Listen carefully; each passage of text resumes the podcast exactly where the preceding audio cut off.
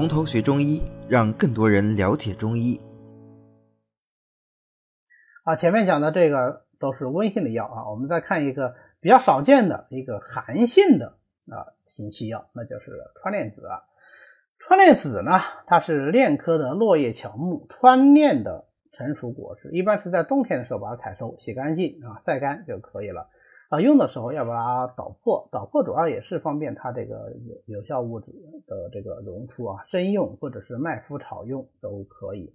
川链子呢，性味是苦寒的，有小毒，归肝、胃、小肠和膀胱经。因为它性寒又入肝经啊，所以它就很好的这个清肝的作用，是清肝以疏肝，行气以止痛。那大家想想。那这种性寒入肝、清肝也疏肝的情况下，这个川链子行气止痛的作用强不强呢？其实不强啊，它特点主要还是在于清肝上面啊，所以呢，它往往就配合其他药物来使用，比方说配上盐胡索啊，那就是金鳞子散，来治疗肝郁引起的各式各样的疼痛，效果都是非常的好的啊，或者是配上小茴香啊、吴茱萸啊、木香啊啊，就能治疗这个寒疝腹痛症啊。我们前面讲的这个天台。乌药散里面就用了川链子啊，天台乌药木会凉清脾胃，稍佐川链疏肝气啊，稍微加一点点川链子。为什么加川链子呢？很多这个方书上说哦，是为了引经啊，引诸药到肝经。但是天台乌药散呢，用的大多数药物其实都是行肝的，都是走肝经的，那还要这个川链子去呃引它入肝经干什么？没有这个必要，对吧？所以这个方子用川链子其实是一种繁佐，因为全面全部都是温药。那么稍微用一点川川链子啊，借它的这个寒性，但是呢啊，又怕它这个寒性太过了啊，所以它用的这个量呢就非常非常的小，那就稍微的给它反佐一下行了。我们学到现在已经讲了很多这个理气药了啊，理气药基本上是快讲完了。那么大家可以注意到，其实大多数理气药呢，它的这个呃寒温性质来说，都是以温性为主啊。呃，像香附，那么它温性不是那么强，它的平的啊。木香它是温的，对吧？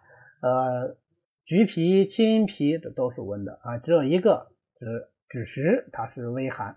那么我们这里学的川链子，它是寒的啊。所以我们呃，如果说行气的时候又希望它有一点点清的作用，或者至少它不要那么温，那我们可以首先考虑川链子啊，因为川链子有小毒啊，所以它还有杀毒的啊、杀虫的这个作用。川链子杀虫呢？呃，力量并不强啊，一般都是配上呃槟榔啊、使君子来用啊。杀毒作用更好的其实不是川链的籽，而是川链的皮啊，川链根皮，它杀毒作用要更强，呃，杀虫的作用要更强一些。那我们中医实际上认为很多皮肤上的疾病啊，都是由虫引起来的。再加上川链子本身是味苦啊，苦寒之药，那么苦寒呢就能够燥湿啊，所以它有很好的。治疗这种癣，尤其是头癣的作用啊，那这个时候呢，就是外用就可以了。这个外用治头癣，除了苦寒燥湿以外，也跟川链子杀虫的这个功效啊有一定的关系啊。这个就是川链子的这个呃主要作用，因为它有小毒嘛，所以我们在临床上用川链子呢，一般来说剂量也不会用的太大啊，就六克到九克，一般不超过九克就可以了。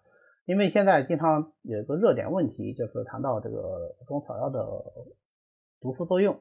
你像川链子这样有小毒的药物，大家用起来肯定是要更谨慎一些。